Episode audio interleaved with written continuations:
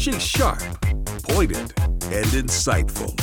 This is Stacy on the Right on American Family Radio and Urban Family Talk. The American economy is booming. In just over 2 years, businesses large and small have created 5.3 million new jobs, including over 480,000 good-paying manufacturing jobs that the other side said would never come back. Look, I think there's a technical description for what's going on, which is that Democrats have gone bat crazy. That's a political science term of art. If you look at the medical dictionary, it's under B. It is, in fact, a psychosis. Look, they're getting more and more and more extreme on every issue. The true goal of capitalism is to achieve liberty and justice for all. And that is why the left doesn't like our Pledge of Allegiance, that and God. And now, Stacy Washington. Okay, it's day 2 of CPAC 2019, and I'm live here, and we are also streaming to Facebook. So if you're watching, you probably see a very handsome young man, someone that I usually talk to via the regular mode of communication, which is he calls in or our producer calls him. But today, he's live with me, and it's been such a pleasure to meet you in person. Good to meet you in person. He is so fantastic. Who am I talking about? If you're listening on the radio, I'm sorry. You're probably like, who's she talking about? It's John Miller. He's from CRTV. He's a Washington correspondent. And his videos, well, first of all, they're viral. Second of all, they're so... They're like pithy, witty, funny, concise, and he gives you so much information in such a short period of time. And I love watching minutes, on Facebook. So we tried to do it under 10 minutes. Yes, 10 minutes. And so this is... Such a pleasure to meet you. So good to be with you. You know what? I saw you yesterday. Yeah. I didn't realize how tall you were. I'm pretty tall. You know, on the radio, yeah, you get to see people. So. And I sound like, I guess maybe I'm a shorter person. I don't know. People always, they're like, oh, I've seen you on the live stream. I'm like, well, all you can see is my shoulders and my head. It's like... It's not in perspective. So I'm super tall. I'm 6'2" tall, and then I have on some cowgirl boots, which add a little bit of lift, but height. Not much. But the big deal. Okay. So the big deal is what I want to talk to you about today is obviously we're here at CPAC. You've been doing a lot of interviews. You've been interfacing with people.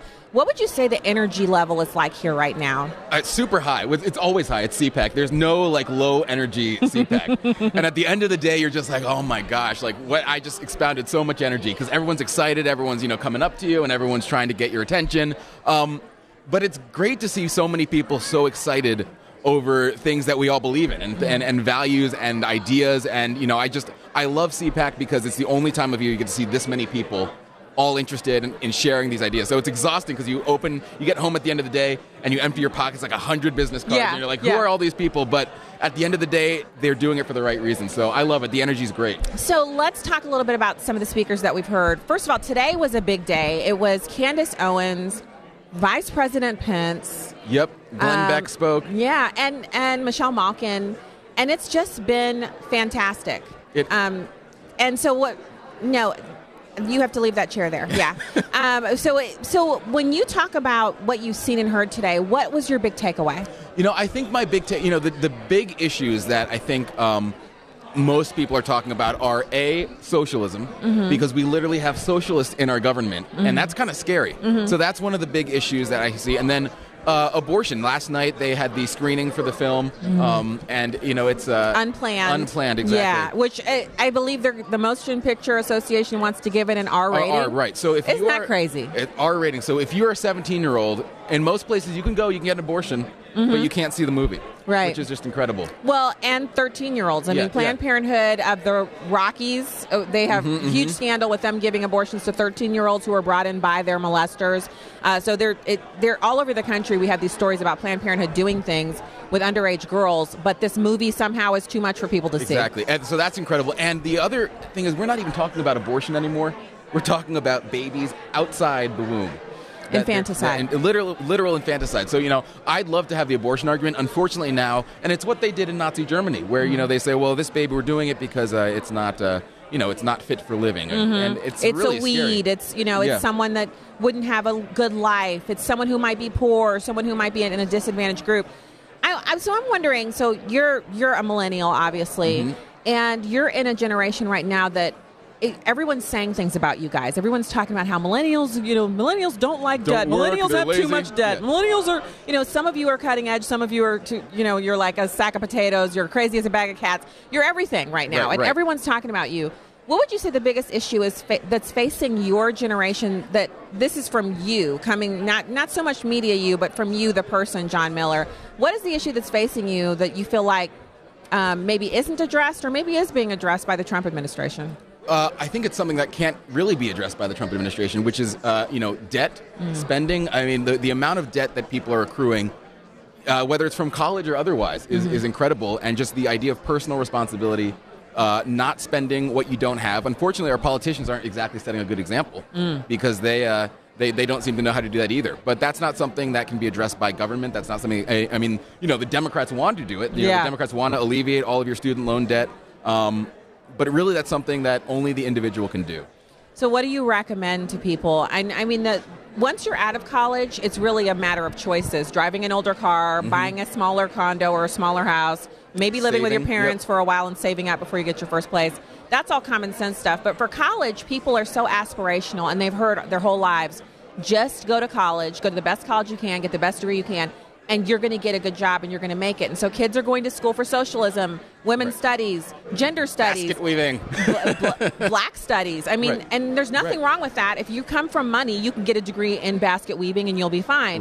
But if you're coming from a disadvantaged background and you're not getting a degree in STEM right now, which that's where the 7 million jobs are that are not being filled by Americans, what do you recommend to college students, anyone who's considering college right now, in the way of deciding between a Tulane or a state school where the difference in tuition is $30,000 a year? What do you say? I mean, we've stigmatized trade schools, and we've stigmatized, you know, blue collar jobs and working. I mean, they're making more money than the kids in debt right now. So, you know, if college is for, if you want to be a doctor, you got to go to college. You got to go to med school. If you want to be a lawyer, you got to do it. But, you know, if you're looking to do other things that maybe don't require a degree, you know, you don't have to do college, or, you know, you don't have to do the typical university. You can go to a trade school and actually learn a skill that's useful, that will get you an income, that will get you a job. My recommendation is you have to, you know, don't just go to college because you think you have to go to college.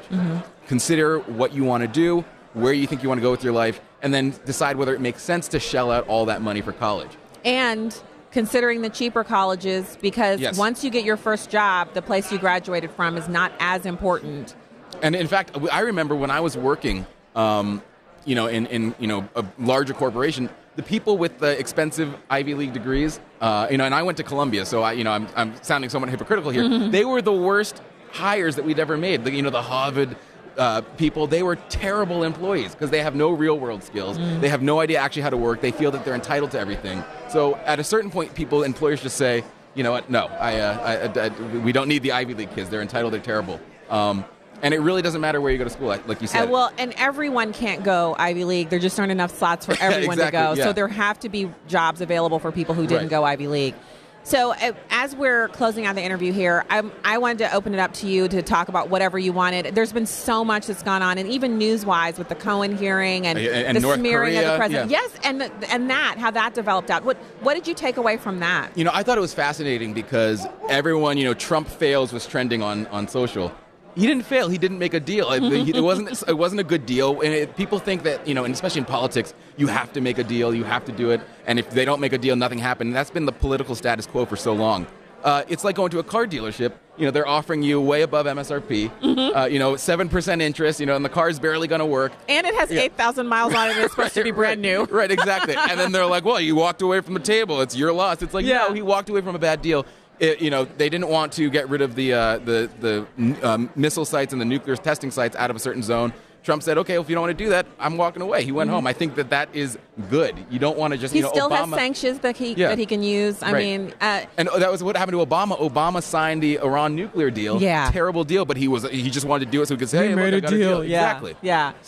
I think there's something to be said for, the car analogy is fantastic, but there's something else to be said, and that is that we have over 2 million Americans living in the region who were under threat of these rocket tests, you know, these crappy rockets that could actually drop out of the sky and kill a bunch of people. And now we haven't had a missile test in hundreds of days. So on the measure, I think the president is accomplishing his primary goal, which is to stop the testing And the conversation is still ongoing. Yeah, so. and people forget that. People forget where we were with North Korea, right. You know, just a year and a half ago. I mean, they forget, and the fact that the nuclear threat is not there, which, you know, is progress. That's progress. It's enough. Progress. I'll take it. I'll take it. You know, yeah. I like knowing, you know, remember when there was that false alarm in Hawaii where they thought they were going to get hit with a nuke any moment? I'm glad we're not living in those times anymore. So. I agree, John. John Miller, CRTV, thank you. It's been such a pleasure to meet you and to have you on the show again. I appreciate it. We'll talk to you again soon. Thank you. All right. So we have like 3 minutes left to this segment, and I wanted to cover a little bit of news, but I had to have John on right away. And then we are going to have another guest. Oh, I see Inez Stepman is already here. So we're going to have her come. Inez is the best. Isn't she? She's the best. She's like, we were just talking about how she's going to have a conference. I know I'm supposed to be gone by now. Well, it's fine. You can come to me. Come to me. You can, oh, look, I see other people as well. You can put that headphone on and say hello to the listeners. Inez Stepman of Independent Women's Forum. Let me turn your microphone up. There we go. Look who I have on with me all at the same time. I'm John Miller, Inez Stepman. I'm such, like, I'm so special. This is the good part about CPAC. You can literally just pull people. I'm special now. I'm special. Look at me. So say hi, Inez, and tell us what you're doing at Independent Women's Forum. Sure. Independent Women's Forum is a great organization. Our underlying message is that all issues are women's issues, right? We don't want to put women in a very small box about a laundry list of progressive priorities. Obviously, women care about the economy, they care about education, they care about foreign policy. Like, turns out that women are just people. Mm-hmm. Who knew? Yeah. You know, like the left loves humans. Yeah, different opinions. I don't know what we're going to do. Now that we're humans. I feel like I can't wait in this conversation. Like, I'm zipping at It's crazy. Women care about all the same things that we care about. It's crazy. Why are we doing that? Why do we care about the same stuff as men? How can we stop? Well, that and we have better shoes. I mean, let's be honest. I don't know. We have good sneakers. Jordans are not bad. Well, their shoes don't hurt. I don't know if we can win that argument. There you go. Yeah. Our shoes may look better. It's worth it. Oh, what's going on over here? So let's talk a little bit about the women's 50 women. What is the hashtag we're a part of for Independent Women's Forum? We're doing Champion Women. Champion Women, yes. I'm a Champion Women woman, and I don't even know the hashtag, but I have been tweeting on it. So what are we doing with that? We're actually going to have a great conference in early June where we're inviting everybody to come out and meet a bunch of women with different perspectives who've done different things in life and just trying to push back against this narrative that women are victims in 2019. It's just so ridiculous. I mean, women in America have more choices, more freedom, more opportunity than any women in the history of humanity. Mm-hmm. And yet there's this persistent narrative about female victimhood in 2019. And it's quite ridiculous. And then my work at IWF, I focus on education, school choice, and I think that's also going to be part of this conference. We're going to be talking about, among many, many other issues, as I said, all issues, right? But we're going to be talking about school choice. We're going to be talking about making sure that families have educational options. Just like big party of women who are not victims. And let's get there. Independent Women's Forum, right? This is a huge organization. But then you start talking about school choice as an issue and how women on the measure in the United States, we're the women who have it the very best. We're at the tip of the spear for almost every metric when it comes to college, matriculation, achievements in the workplace, the ability to do what you want. In other words, go get a degree, have a family, then come back and have a career. This is the place to get that done. What do you say to women who are kind of carrying the victim of manhood? They've bought into this idea that we're victims here in America when it's the opposite. What do you say to them? Like, what's your first opening salvo to a woman who's parroting that? Look, that it's ridiculous if you look at the facts, right? Women own the majority. More than half are on their way to owning 2/3 of the wealth in America. It's really funny to say that women are victims. Uh-oh. We earn the majority of degrees, both bachelor's degrees and graduate degrees, law degrees, right? This is just silly. This is silly to look at the facts, underlying facts, and say that women are somehow held back in America. If anything, we have overdone the girl power message, and we've forgotten about men and boys in this country. All right, we're gonna stop right there. We'll be back with you after the messages, but this is a time where you can actually refresh your coffee and listen to the fantastic things that happen over the break, and then we'll be back with more Stacy on the Right after this. Are you still stuck on the healthcare roller coaster? Still paying those high premiums? And strapped into huge deductibles? Not knowing what's around the next turn? Well, then let me tell you about a sound, sensible healthcare choice that really is affordable. It's MediShare, the healthcare sharing solution people like you have been trusting in for more than 25 years. MediShare members report saving around $500 a month on their healthcare costs, and they never pay for things they don't believe in. Time to say goodbye to that healthcare roller coaster and say hello to MediShare. Call *345 to find out how much you can save on your healthcare. MediShare. Call *345. Message and data rates may apply. That's *345. Hi, I'm Crawford Loritz with a Legacy Moment.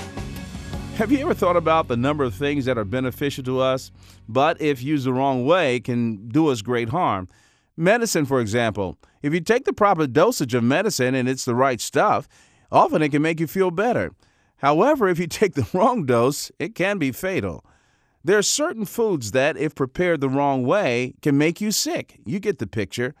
Well, the same principles apply in terms of our life stewardship and the spiritual aspects of our life.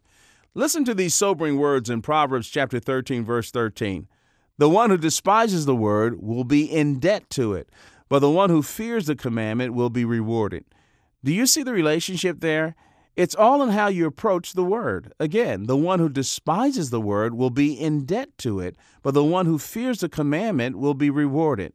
There are three perspectives. Number one, don't despise the word. Don't take it for granted. When we take the word of God for granted, when we don't spend time in it, we drift away from it, and in actuality, we can be despising God's truth. Second, we'll be judged by what we despise. The one who despises the word will be in debt to it. We'll be judged by what we despise. Then number three, we'll be honored and rewarded by submitting to his truth. Read the instructions. Do what it says. It's for your life. It's for your benefit. It's for your good. Well, here's what I want you to remember today. Don't be casual with the word of God. Our life and our future depend on how we handle God's word. Let's handle it like we would a bottle of medicine, with care. You've been listening to Legacy Moment with Crawford Loritz, pastor of Fellowship Bible Church in Roswell, Georgia, and heard on the weekly program Living a Legacy. Legacy Moment is a production of Moody Radio, a ministry of Moody Global Ministries. Welcome back to Stacy on the Right on American Family Radio and Urban Family Talk. Never talks about policies because their policies have failed Black America for the last 60 years. The truth is that the left and the Democrats never, ever, ever, ever want to fix Black America because they stump on our issues year after year. If they fixed our issues, they would have nothing to stump on or to talk about. They wouldn't be able to just continually keep calling the other side racist. They want Black America to stay broken. They don't want us to ever have opportunities. They want to continue to give us handouts and not hand-ups. Welcome back to the program. Find out more at afr.net, urbanfamilytalk.com, stacyontheright.com, and you can always watch the live stream at the Stacy on the Right Show on Facebook, or go to @StacyOnTheRight on Twitter and Instagram, and you'll find me there as well. Right now we're chatting a little bit more with Inez Stepman. She's with Independent Women's Forum. And it's one of my favorite organizations because they kick butt, take no names, they don't have time for that. And they have all of the issues that I care about the most are a part of their wheelhouse where they have experts, which Inez Stepman is an expert in this current area we're discussing, which is school choice. And so I wanted to talk to you a little bit about what is right now cutting edge with school choice. Obviously, School Choice Week just passed. I thought it was fantastic. It was just like a big party across the country of people celebrating the right to use whatever option they want. I thought it was fantastic. So what are we looking forward to this year with school choice in the movement?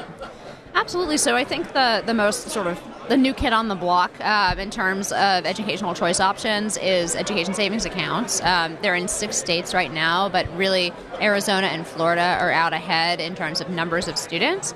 But this is kind of a advancement on the voucher concept, right? A voucher is kind of like a coupon. You can take a portion of the money the state would spend on your child. We give you the power to take that money elsewhere to a school that might suit your child's needs better, that might suit your values better, for any number of reasons why that traditional public school is not working for you.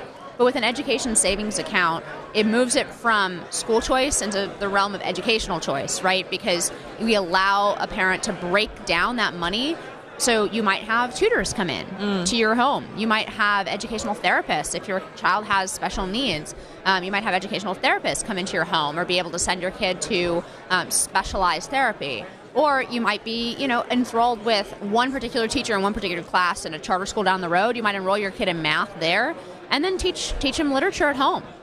It really allows parents to customize a completely individualized education for their kid, which is wonderful. But we're definitely facing a certain amount of stalling and blowback right now as it's becoming identified as sort of a national issue with Betsy DeVos and everything else. And it's been difficult to pass additional programs in the states. And in fact, some of the programs that we have passed have been under fire in Wisconsin and elsewhere. Did we not just see something of the blowback you're discussing in Virginia, West Virginia, where they just had the teacher strike to prevent basically charter schools from coming in? Absolutely. Charter schools and what I just mentioned, education savings accounts. There was a program proposed specifically for kids who have special needs. And education savings accounts are a perfect fit with that community because, I mean, even more, every kid needs a specialized education, but kids who have special needs or special challenges have even more so need like in that individualized education. And a lot of times the public schools are really not providing that. They have an IEP, quote unquote, but they're just, the schools are not following the IEPs because they have no real incentive to do so. But so that program went down in flames in the Virginia legislature because of the opposition from the teachers' unions. And this is actually where I think that President Trump could be enormously helpful if he would put it on his rotation. He's said many times how much he supports school choice. But if he were to go to some of these states, and these decisions do belong in the states, but if he were to go to some of these states like West Virginia, which he won by a landslide, and say to the Republican legislature, hey, guys, you know, school choice is a priority. It's something that's really important for us as conservatives. That would really set an amazing tone, I think, in West Virginia. And set them up for next year. At one of the rallies, even. Because I went to his rally in Columbia, and it's amazing how he can literally say from the podium at a rally that he cares about something, and all of a sudden, that, you know, I don't know, 10, 15,000 people, they're talking about that over the next few weeks, and it becomes something that people are aware of, and it's all of a sudden it's an issue. I agree with you on that. And at Project 21, we have a 57-point plan, which includes a whole block of suggestions and policy recommendations on school choice, because we feel like it's a huge issue, not just for the Black community, but for Americans writ large. Everyone has a stake in school choice. Absolutely. So, you know, unfortunately, the Black community is one of the least well-served by our current system, which is why school choice is so urgent. But as you said, this is something that should be an option for everybody. I mean, even if a public school, for example, in the suburbs is not terrible, right? It's not atrocious. That doesn't mean it's working for every kid. That's right. It doesn't mean that, you know, a mom is confused about what to do when her kid is bullied and she can't get, you know, the administration to do anything about it. Or 1,000 other reasons. I mean, frankly, like, our public schools no longer teach, you know, values that are in accordance with at least half of America, especially when it comes to teaching about American history or it comes to teaching about, you know, morality. And parents, all types of parents all across America need to be empowered with this kind of choice for their kids. This is not a specialized issue. I think sometimes we make a mistake of making this sort of just about the worst schools. That's absolutely what it's about, giving people an option out. But it's also about creating a truly excellent education for everybody, a truly individualized education for everybody. It's not just about fixing the worst schools, but about actually lifting up all of our kids. Fantastic. Well, we are going to talk about this more. You will come back on the show when we are not at CPAC in the future, probably pretty soon. Inez, it was a pleasure to meet you in person, and thank you for coming on. Likewise, pleasure to meet you, and thanks for having me. Oh, absolutely. That's Inez Stepman from Independent Women's Forum. And I love meeting people in person when we get to just kind of look at each other's face. Now, whenever we are on together, also, I know her. Like, we met and we hung out. So that was fantastic. Now, this is CPAC, so everything's moving super fast. And so I'm switching the camera around a little bit. And I'm going to try to get it so that my head is not the main event here. Let me get this over here. I'm live streaming to Facebook via this little phone with my nice little cracked screen that I cracked at the MGM like yesterday. But we are now joined by Dan Gaynor of Media Research Center. So here's the backstory. Dan Gaynor and I have been emailing each other and communicating and just really interfacing for years now. So it's my first time meeting you. Let me shake your hand. And so you do some of the most amazing work. You write for Fox News Opinion, but you also have Media Research Center. And everyone already knows you because you've been on the program. So what are we talking about today? I'm just lobbing it over to you. Uh-oh, wait a minute. I think we're not up. There we go. Tell us that one more time. No, it's easy. We're talking, I was going to say that I'm never that quiet. So what we're talking about is censorship of conservatives online, because that is where the battle is. The Media Research Center goes where the fight is, and we are fighting for conservatives to actually maintain some ability to function in the new world. And so a couple years ago, I started bugging my boss, Brent Bozell, that said, this is the new battle. And like all things that my boss does, if you convince him, you get stuck with it. And so, he said, okay, do more research for me. Do more, and then, do a big special report for us. And our report came out last year, almost about this time, just as Congress was holding hearings on it. And then we moved from what we called the censorship project to launching MRC Tech Watch, which I'm in charge of. Nice. And I can tell you, since that time, it's not just that we're more aware of it, the problem's getting worse. We've gone from just people who are on Twitter or Facebook having problems. We tallied 113 fairly prominent conservatives or people who are willing to think outside the box a little bit, who have been silenced in some way on Twitter. Well, now the battle is going to companies actually trying to restrict our finances. And that's Chase Bank, which is one of the banks that went after people for guns, where they wouldn't process gun transactions, now going after conservatives online. And the next up, then you've got Patreon, which we all call Hatreon, which I just joined like maybe 6 months ago, but I've never done anything with it. Well, which is good, because apparently if I did, they just shut me down. Well, Jordan Peterson and Dave Rubin are moving off of that. PayPal is now a problem. We find PayPal is working with the Southern Poverty Law Center, which would basically means they're working with a hate group that despises conservatives. Yes, and so this is an ongoing problem where we've got to make sure that we are not silenced online, because if we're silenced online, we'll be silenced offline. So let's kind of make this a little more real. When you say PayPal, for me, just speaking from my own personal experience, Dan, I use PayPal for a lot of different things. And it's convenient because PayPal has, over the years, built themselves from a little obscure payment system that everybody was like, I don't take that. Now it's universally taken. In fact, some of the mainstream retailers, when you go there, it says, we also take PayPal, or there's a button there. So if you go there, it's actually faster to check out. You don't have to type anything in. How do we fight back against something that's that ubiquitous? Do we fight them, or do we find an alternative? What's the answer? It's both. Okay. And that's the free market answer. You fight them, because who wants to deal with a company that is going to be bigoted against you? Mm-hmm. But at the same time, you create alternatives. The danger of just creating alternatives for Facebook, for Google, or something like that, is that conservative media is going to end up in a ghetto. And that won't work out well for us. We'll be isolated from pop culture. We'll be isolated from convincing new people. We'll be simply speaking to the choir. And that's really dangerous in places like Twitter. Mm-hmm. So I support the idea of people going on Gab. I have a Gab account. People want to do that. But the reality is, all the politicians, all the big money, all the big journalists, and all the pundits are on Twitter. And it may all fall apart, but right now that's where they are. So conservatives have to be there, which would mean we got to fight them kicking and screaming to take us off. Unfortunately, now Facebook's working with France to talk about restricting content. The head of the UN is talking about restricting hate speech globally, which means basically speech that the UN doesn't like.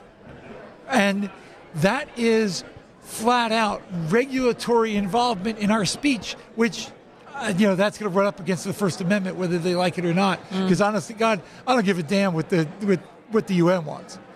Well, and really, if we were to ever pull out of the UN, it would cease to exist because we're the majority funder, and they have been given land in New York, which we could easily just confiscate back. So they should really pay more attention to what we want.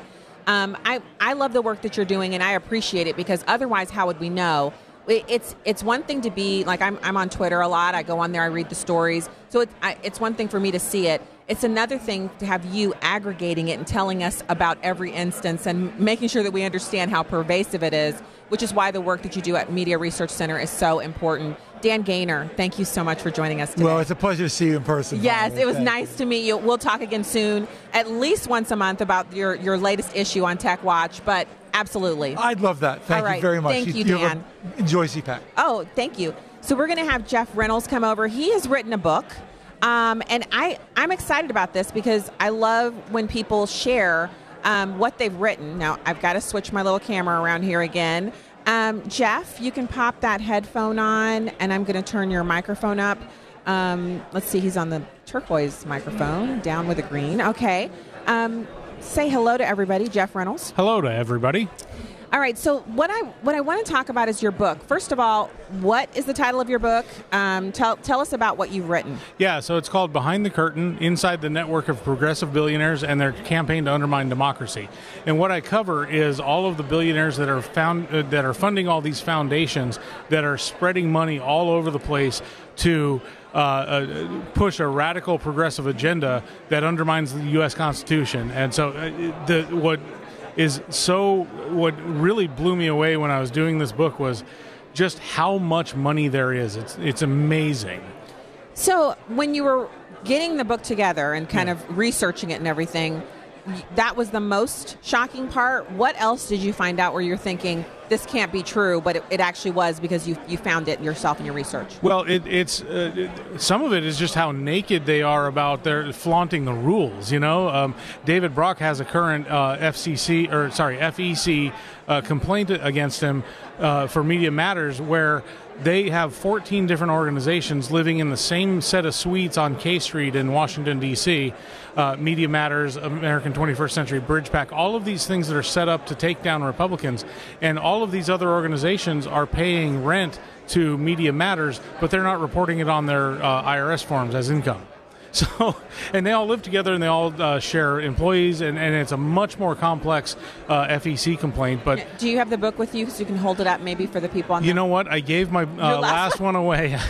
That's a good sign, everybody. I actually got to see and hold the book yesterday and flip through it and kind of skim a little bit of the content. It's a fantastic book. Oh, perfect. I've got Behind my information the Curtain, sheet. Jeff Reynolds. And if you're listening to the show, we're speaking to Jeff Reynolds. Behind the Curtain is the name of his book. Inside the Network of Progressive Billionaires and Their Campaign to Undermine Democracy. It's a hardcover. It's actually out now. It's just been out for 2 days. Yeah, it came out Tuesday. You can get a copy of this on Amazon? Yep, Amazon, Barnes & Noble, Simon & Schuster, and you should be able to find it in retail stores. If you're here at CPAC, it's downstairs in the book club. Oh, yeah, so they have a hub downstairs where you can actually pick up some of the books that are being debuting here at CPAC. So very, very wonderful. It's like, I want to say congratulations for launching it here. Yeah, I'm kind of amazed at where I've come from to where I'm at now. And it was the hardest thing I've ever done. It was so difficult to organize all of that information into something coherent, you know. So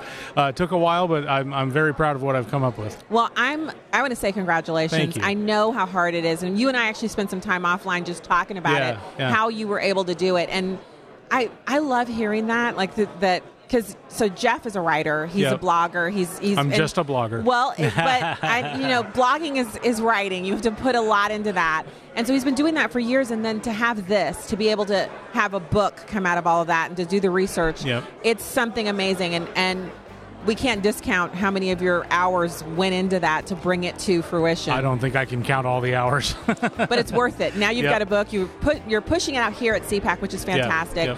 I wanted to say thanks. It was such a pleasure to meet you in person. Yes. And we've known each other forever, right? Years. I think I've known Jeff since CPAC 2012, if I'm not mistaken. Something like that, yeah. It's been a long time. And we really go back and forth on email, but this is so wonderful to see you. I look forward to speaking to you again on the show. All right. Good luck with the book. I'm sure it's going to be a fantastic bestseller. Absolutely. In spite of whatever they say. And we'll talk again soon. This is Stacy Washington, live from CPAC 2019. We'll be back with more in just a few minutes. Stay there. What does it take to be a sports success and a team player? Here's Pro Football Hall of Fame coach Tony Dungy with today's Uncommon Moment. Hall of Famer Sammy Baugh left his mark on football forever. When he played, he was not only the best quarterback in the league, he was the best defensive back and the best punter in the league. When his career began in 1937, the forward pass was a last resort. But by the time Sammy retired 16 seasons later, passing the ball as a primary weapon on offense was the norm. He led the league in passing for 6 seasons. He still holds the record for highest punting average in a season to this day. Ball loved the game of football. He played to the best of his ability, not for money or for fame, but because he had the uncommon heart of a champion. Tony Dungy, best-selling author of Quiet Strength and the Uncommon book series. Discover more at CoachDungy.com. Abraham Hamilton III. Don't you realize when you see some of the inner workings of the cell, with each component having its role to play, where you have soldiers and you have operators, you have little machines that are working. If the Lord would do that with something as micro and as undetectable by the natural eye as the cell, how much more will He provide for you? The Marriage, Family, and Life Conference is coming June 20th through 22nd. Learn more and register at urbanfamilytalk.com. I love AFR. You say it's on the radio too? Here at American Family Radio, we know that many people find their audio entertainment in other places than the radio. So our programming is available with the AFR app on Apple and Android devices, through Amazon Alexa, and now available on Roku. I just love the podcasts. That too. American Family Radio, streaming or podcast, now available wherever you are. And we're on the radio. From America's election headquarters. In 2000 and 2016, the Democratic presidential candidate won the popular vote, but the Republican won the Electoral College and became president. Some Democrats want to change the rules. Democracy hangs on the idea that whoever gets the most votes wins. We might want to take a look at the whole Electoral College. I think it needs to be eliminated. A dozen states are moving toward an agreement where their electoral votes would go to the candidate who wins the national popular vote, no matter the Electoral College count. Colorado's governor says he'll sign this legislation. Republican Colorado Senator Cory Gardner tells Fox News he's opposed. This is outrageous what they're doing to silence the votes in a state like Colorado. This is giving away our electoral process and our votes. The rule change would take effect if enough states approve it, adding up to 270 electoral votes, the amount needed to be elected president. Steve Rappaport, Fox News. You can download episodes of Stacy on the Right from the podcast page on AFR.net or UrbanFamilyTalk.com. Now, back to the show on American Family Radio and Urban Family Talk. Welcome back to the program. It's Stacy Washington. We're live from CPAC 2019 on Media Row. And now I have something unexpected for you. It's Jesse Kelly. So you might know him from his work. He's a veteran. I mean, he's got a lot of accomplishments under his belt, but mainly he's just unreal. And I want him to change the name of his show on America's Voice to Unreal with Jesse Kelly. And I think he's going to do it. I think he's going to take my idea and he's going to use it. And because it comes from a woman, it's going to be all the more awesome to see him convert his show from what it is now to what I've told him it would be best. Oh, wait. There we go. No, but see, you're missing it. I'm going to take your idea. Yeah. I'm going to use your idea. Okay. But because it came from a woman, yeah, I'm going to take all the credit for it anyway. And even like when you bring it up, like a year from now, even though this is on the radar, I'll be like, what are you talking about, Stacey? I came up with that all on my own. That was my idea. Yeah, I don't even know what you're talking about. Well, okay, so I mean, if that could happen, and what would I be able to do? Nothing. I would keep making fun of you and probably keep having you on the show. So first of all, let's talk about what's going on in America's Voice. When we last spoke, I think, because it's been a few months, you've had quite a few adventures. You were booted off Twitter, and then the backlash from conservative America was so epic, so fierce, so like a tsunami of angst and anger and rage. You were reinstated summarily. I've never seen anything like that in my life. I was trending #1 nationwide on Twitter. He's kind of popular, y'all. Well, to be honest, I mean, as much as I like to be cocky about it, it really blew me away, to be honest. Yeah. I had no idea that it would anger people that much. I didn't even know what I got booted for. He was booted for nothing, by the way. He literally just tweeted something benign, which is not his normal Twitter method. He's usually pretty incendiary. He tweeted something very benign and was booted off summarily without even they didn't even give you a notice. They didn't even send you an email. No, nothing. And then we had U.S. senators jumping in, like threatening to subpoena Twitter over the whole thing. And finally, they just turned the lights back on, and which is funny. Basically, they just gave him his Twitter account back without even telling him why. They're like, we suspended you, but we didn't know why, so we're not going to talk about it. We're just going to turn this thing back on. Let's forget about this whole thing. Some minion flipped a switch. His Twitter was back on. Now, there was that. And then afterwards, a lot of media, a lot of cool stuff, which you were already doing. But now you have a show on America's Voice, which America's Voice happens to carry this program, the live stream, live every day.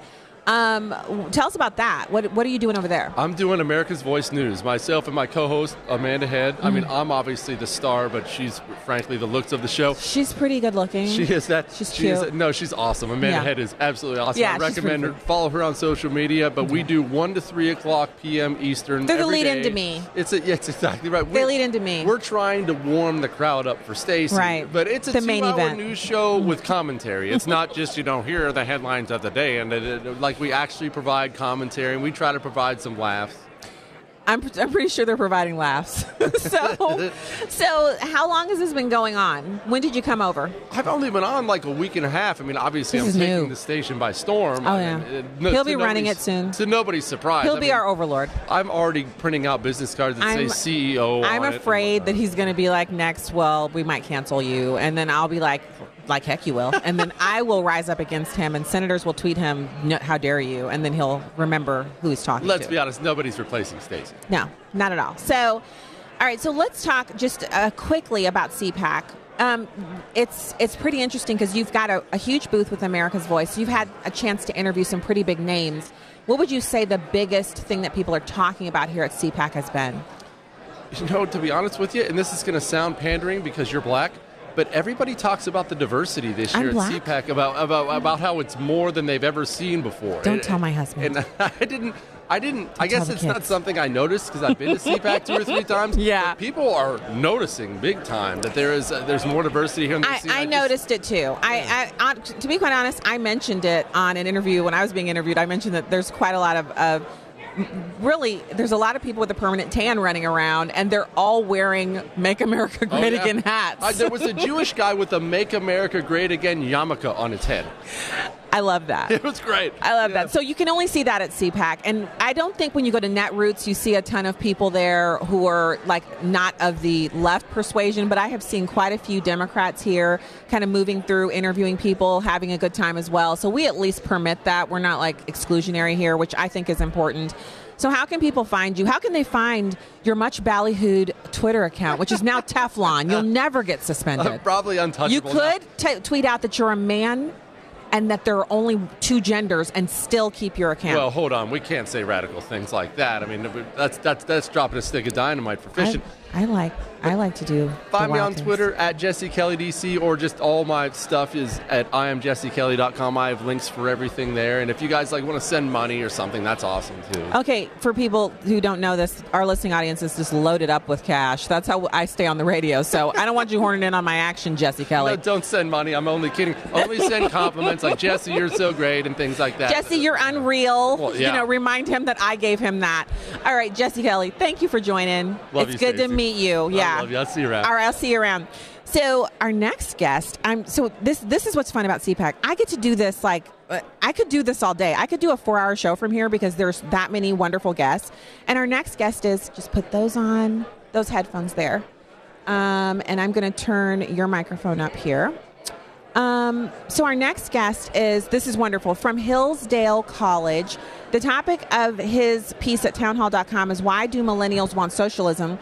We're speaking with Burton Folsom Jr. He's a distinguished fellow at Hillsdale College, and His articles have appeared in the Wall Street Journal, American Spectator, National Review, and many other publications. Now, I'm going to turn our little live stream camera around so people can see you.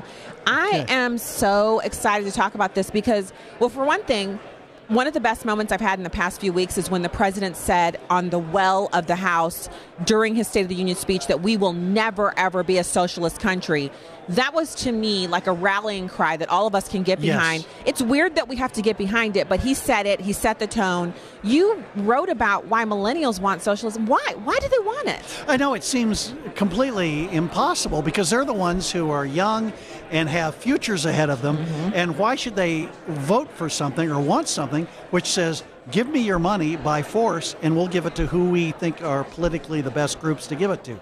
That's partly because they don't understand it well. And one of the reasons they don't understand it well is because the textbooks do not present socialism or government intervention in the proper light of being a draining force often on the American economy.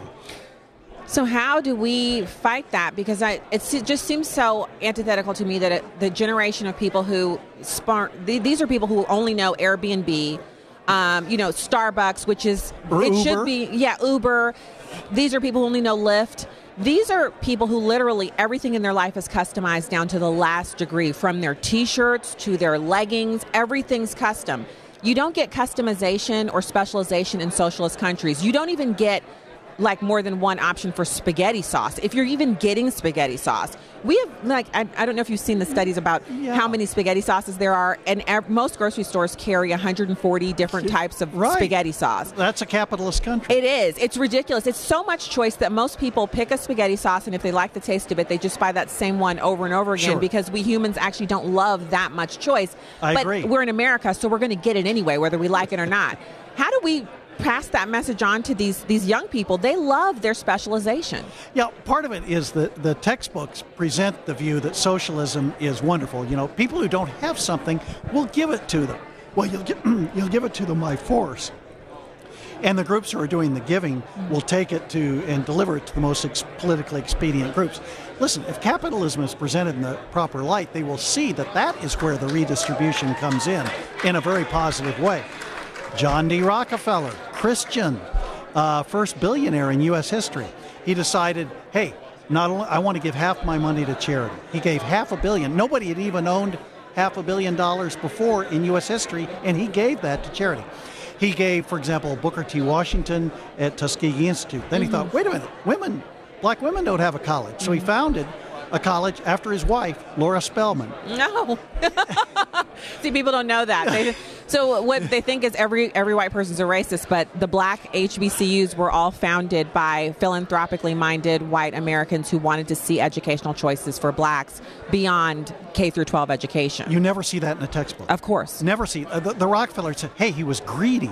They don't tell you that he gave a lot of money away. Well, they talk about him being a robber baron, but he really is he's behind the founding of so many institutions that we now see as just, it's just something that's there, but he started it. The word robber baron was done by a communist. That was the book called The Robber Barons, an American, Matthew Josephson. He was in Russia promoting Stalin at the time the book came out.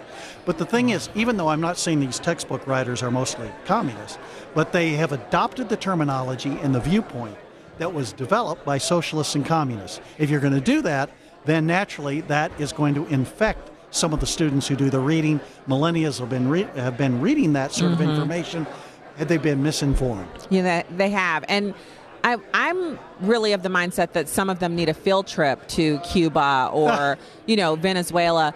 We can't force them to do that, so we have to bring the information to them. But then we run up against this brick wall of, you know, there's only one perspective portrayed on so much of our media. Yes. And it's disgusting because it's not that we want to convince people that they have to believe what we believe. We just want a dissemination of ideas and the truth. Yes. Let people make up their own minds. But I guess if you can't win that way, then you have to do it the way they're doing it, which is blocking information, et cetera. Because they're doing a great job. Most millennials don't actually understand what you and I have just covered here. One thing I'm trying to do with this website, www.trueamericanhistory.us, is we have the most popular textbook on that website and it's criticized. We have where the distortions, the factual errors, and all of that are. So students who have that book foisted on them have a place to go where they can say, wait a minute, here's the other side. We're hoping that that will get out and will help students who are assigned that book deal with it. Okay, and which book is it? It's called The American Pageant. David Kennedy, professor at Stanford, and Liz Cohen, a professor at Harvard, are the official authors, and it's that's a book that's read all over at colleges and universities. And high schools. AP high schools. It is the most common AP high school text, as well as being used in many college campuses. And what's that website again? www.trueamericanhistory.us. Okay. We're going to have to get that website up and put it on the Facebook page so we can share that information. Thank you, and Stacey. As I promised before, we will be reaching out to you again. We'll have a longer time to discuss this issue and many other things. I really so enjoy the work that Hillsdale College is doing. And now we've met and we can talk more, have more great conversations on radio. It's great to meet you, Stacey. Thank you for coming on today. I'm really excited about this because when I look at how many people have kind of streamed by and I've gotten a chance to kind of, hey, come over here. And you are coming and sitting with me now. CPAC was worth it this year. I was so worth it for me to come in. Me too. I missed parent-teacher conferences for the first time. Well, you miss your students. You miss your children. I did, but I usually, when I go on a trip, if there's anything I've not missed, it's parent-teacher conference. And so for me to miss it this year, it's kind of crazy, but I still think it was worth it. My husband went. He saw 8 teachers. Good. He did pretty good. Yeah. He debriefed me last night. I was like, I can't believe I missed it. So really great to meet with you, and we'll talk again. And I want to make sure people know where they can find you. Besides trueamericanhistory.us, and you're also a fellow at Hillsdale, so you're teaching there, right? I'm a distinguished fellow. I'm helping with fundraising. I taught there for 14 years. Oh, wow. Okay. So a lot of students had you for their teacher. Yes, I've run into many of them here at CPAC coming across. Oh, that's fantastic. Okay. Well, fantastic. So we're getting close to the end of the first hour. If you're leaving us now, I want to say God bless and have a fantastic weekend. We'll be back with you on Monday. If you're sticking around, we will have One News Now, news and information up next. I want to give you a small bit of audio that we had from Glenn Beck. He was a speaker this morning. He said if socialism were a movie, it would be Friday the 13th. It's number 2. Take a listen. If socialism were a movie, socialism would be Friday the 13th. Because it seems to always stalk college co-eds who all think that the death and violence is just a scary story that never happened. And they are so convinced that it will never happen to them, that they mock the old person, the one person in town who saw it firsthand. They call him crazy, a nut, who still believes in ghost stories. And then they're all dead. And then Jason, his body, disappears. And only the old guy who saw it coming saw that the body is gone. And we have sequel after sequel. It happens time and again in movie theater after movie theater and country after country. Make no mistake. Stop trying to hook up in some cabin in the woods and prepare, because Jason is coming. He's right behind you, and this time he's coming with a hammer and a sickle. Are you doing it? So if you probably hear me talking, I'm actually talking. So I'm possibly lining up another interview for just right here, right now. We're also going to have Star Parker. So let me tell you guys a little bit about who else we're going to have on. Star Parker is going to come back during hour 2. We'll also have Sam Sorbo's son, who is doing a lot of work right now. And a few other people. And so if you're wondering how the day actually has gone today, there was a big, huge security thing that we had going on because the vice president was here. Now, President Trump will be here tomorrow, but the vice president was here today. And he spent time talking about, the people facing a choice in 2020. We're actually 20 months out from the election of the president again, hopefully his reelection. So we're paying attention to that. But right now, as I said before, we're going to be closing out this segment and coming back. So God bless. and keep it here.